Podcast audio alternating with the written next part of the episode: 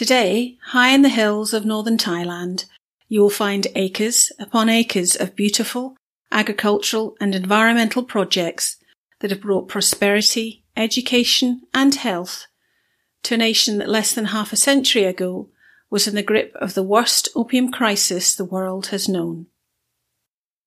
This change was brought about by a man who was raised in the West, but at a young age was thrust into a life of duty much earlier than he had expected. He was a quiet man with a love for science and the environment, for photography, and who was an accomplished jazz musician. He would become the longest reigning monarch and a much revered and loved king, who would leave a legacy to his country and his people recognised the world over. This is the story of King Bhumibol Adulyadej, or Rama IX of Thailand, his legacy to his nation and his people. I'm Leanne Walker, and this is Wonder, the show where each week I bring you tales of wonder and curiosity from across the globe about the people, places, and events that shape our daily lives.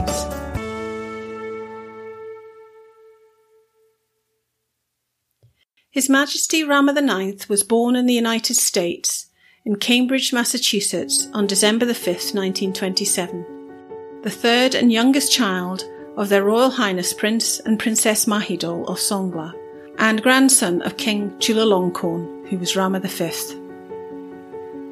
He had an elder sister, Prince Galyani Vadhana, and an elder brother, Ananda Mahidol. The family were in the United States because their father, Prince Mahidol, was studying at Harvard University.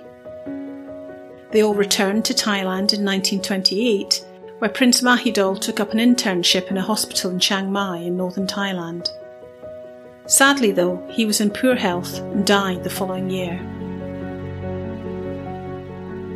At the time of his death, Rama VII was in power. He was the last of the absolute monarchs.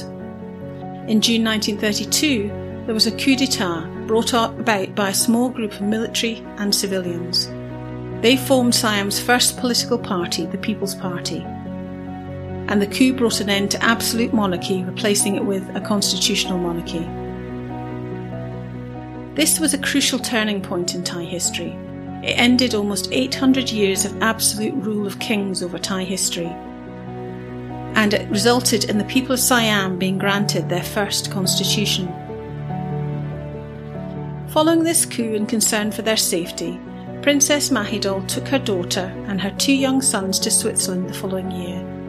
The children were all placed in Swiss schools. Rama VII abdicated in 1935 in favour of his nephew, Prince Ananda Mahidol. Meanwhile, Bhumibol continued his secondary education in Lausanne and then he entered Lausanne University to study sciences.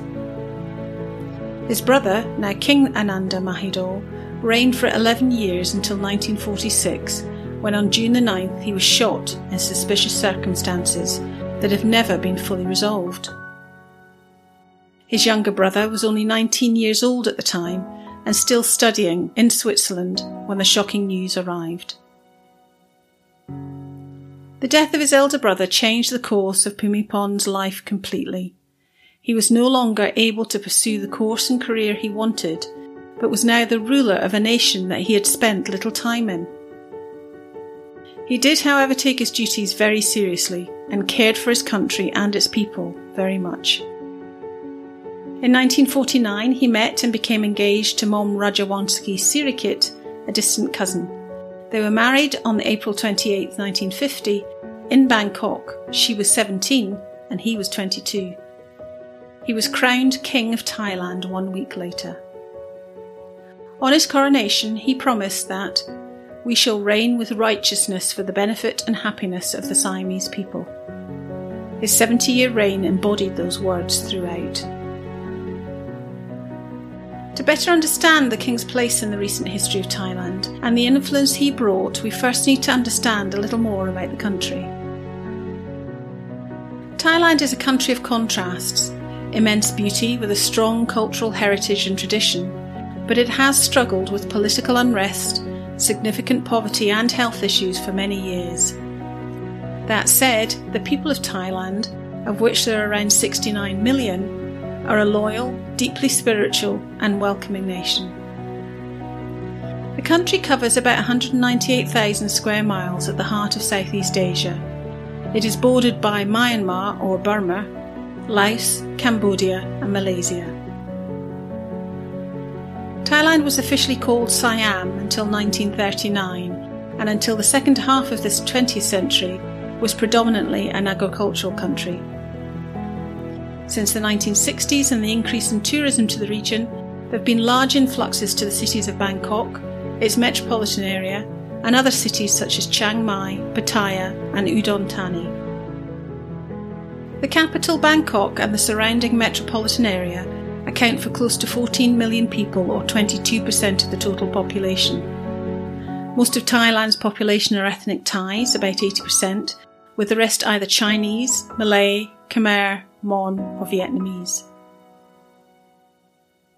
Thailand's long and varied history has, since the 18th century, been dominated and ruled over by the Chakri dynasty, first established by Chao Phraya Chakri or Rama I in 1782. Every ruler since then has been part of the Chakri dynasty, King Bhumibol being Rama IX. For more than a hundred years, Thai kings followed an isolationist policy towards the Europeans. When Britain declared war on the Burmese kingdom in 1824, Rama III feared that the British might also attack Siam. He subsequently agreed to sign the Burney Treaty, which set conditions for the conduct of trade between the two countries. A similar treaty with the United States was signed in 1833. Siam remained independent, however, and was never colonised. During the 19th century, the Europeans swept across Asia Burma and Malaysia became British, whilst Vietnam, Laos, and Cambodia fell to the French. For centuries, Southeast Asia's diverse and independent hill people lived well by the forest, following the ancient agricultural cycle of slashing, burning, cultivating, and then moving on. As rising pressure for land in modern times destroyed the natural equilibrium, the forest began to die this brought drought and floods to the plains and poverty to the hills. Hard pressed, the hill people in northern Thailand and neighbouring Burma and Laos turned to the production of poppy fields. Opium is derived from the seed pods of the opium poppy, Papaver somniferum. In the mid 19th century, the British East India Company was looking for new export markets, and while Siam was not a colony, it was pressured into opening new trade routes. In 1852, King Rama IV bowed to pressure and established an opium franchise that was given to local entrepreneurs. These were mostly Chinese businessmen, and new opium, gambling, and alcohol permits were released. By the end of the 19th century, 40 to 50% of the taxes in Siam were from these permits. In 1907, the Siamese government eliminated the Chinese middleman and assumed direct responsibility for the management of the opium trade royal administration did not impede progress. But despite the ready market for opium, there was surprisingly little poppy cultivation in Thailand until the 1940s. By the late 1960s, when agriculture started to decline and people moved to the cities for work, the hill tribespeople developed their skills and cultivated poppies. By the late 1960s, northern Thailand alone was producing 150 tons of opium per year. The area of Laos, Burma, and Thailand is known as the Golden Triangle, an area covering 367,000 square miles. The landscape is hilly, divided by the Ruak River that flows into the Mekong River. These rivers form a natural boundary between the three countries Laos to the east of the Mekong, Burma to the north of the Ruak, and Thailand to the west of the Mekong. The strength of the trading routes developed in the Golden Triangle grew, and by the 1980s this area produced more than 70% of all opium sold worldwide. Today, that production is now less than 5%, thanks in the main to King Bhumibol and his royal projects. Over 95% of all the world's opium is now produced in Afghanistan, and the Golden Triangle, once synonymous with opium production, is now a much sought after tourist destination. The development of the hill regions and the work with the hill tribes all started shortly after the new king was crowned. Immensely concerned with the effect the opium trade had on the people, the land, and the economy, he looked for alternatives. His Majesty, in the early days of his reign, paid constant visits to every region of the country, particularly in remote and underdeveloped rural areas. The king and his family would often visit the Bhubing Palace in the Chiang Mai region of northern Thailand, and during these visits the king would always take long walks in the hills and the forests. He was concerned about the forests, following the decades of slash and burn techniques. He was also deeply concerned by the poverty and ill health of the hill tribespeople. He knew the devastation the opium trade was causing. On one of his visits to the area in 1969, he learned of an opium growing hill tribe called Doi Pui, who were also harvesting peaches. He found out that despite the small number of peaches that were being grown, they were bringing the same level of income as the opium trade. He learned that the local university was running some research into different peach varieties, and so he asked them to carry out research to find out if peach varieties could be cultivated in the same temperate climate as the hill regions, and thus look to replace the income from opium with that of cultivated crops. The king bestowed 200,000 baht to the university to enable them to carry out the research and buy a plot of land to cultivate the peach trees. This was the first royal project.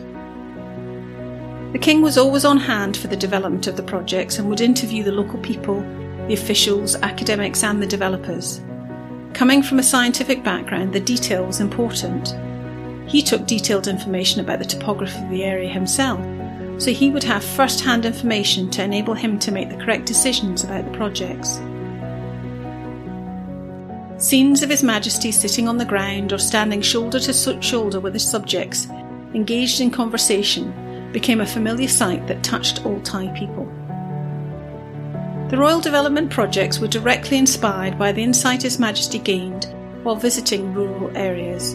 He realised that any projects that truly improved the lives of the people must go hand in hand with protection of the environment and sustainable use of natural resources.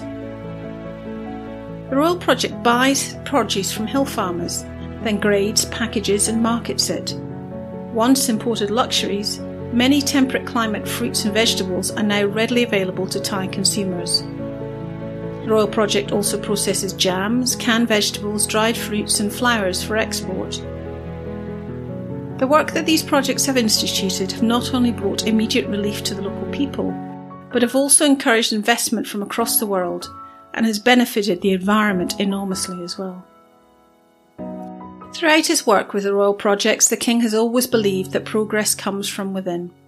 If you teach someone how to be sufficient, then they can develop their own rewards and teach others going forward. During his reign, the king oversaw the development of more than 4,000 royal projects throughout Thailand, covering a multitude of programs. Although agriculture features prominently, the initiatives also extend to education, healthcare, handicrafts, research, and water management. The constant commitment of His Majesty Rama IX to improve the quality of life of the Thai people has been recognised through numerous awards, both national and international. On May 26, 2006, on the 60th anniversary of His Majesty's accession to the throne, the former UN Secretary General Kofi Annan, in a ceremony at Klai Kangwon Palace, presented the King with the United Nations Human Development Lifetime Achievement Award a special prize given to leaders who have exemplified dedication to human development and environmental sustainability. In his presentation speech, Secretary General Annan told the King, Your Majesty has made an extraordinary contribution to human development. You have reached out to the poorest and the most vulnerable people in Thailand, regardless of their status, ethnicity, or religion, listened to their problems, and empowered them to take their lives in their own hands. As a visionary thinker, Your Majesty has played an invaluable role in shaping the global development dialogue. In later years, when asked why he developed the projects, the King said that, as a citizen of Thailand, I was saddened by the poor lives the Hill tribes people led. Further, their lifestyle was an enormous cost to Thailand because they practiced shifting cultivation and produced opium which destroyed lives around the world. We are now eliminating opium by the gentle and productive way of giving hill farmers other crops that make them richer. In later life, King Bhumibol suffered ill health and was not seen publicly very much. He died on the 13th of October 2016 after 70 years of reign. He left a nation bereft, but stronger, and a world with thanks for his inspiration his commitment, and his dedication. That's it for today's show. Thanks for listening. For more information, please visit injustoneday.com forward slash wonder, where you'll find the show notes, links, and sources. I've also put together a PDF of information about today's topic. To get that, head on over to www.injustoneday.com forward slash royal project. Keep in touch via Facebook in Just One Day, Twitter One Day Two, or email hello at injustoneday.com. But until next time, have a great day.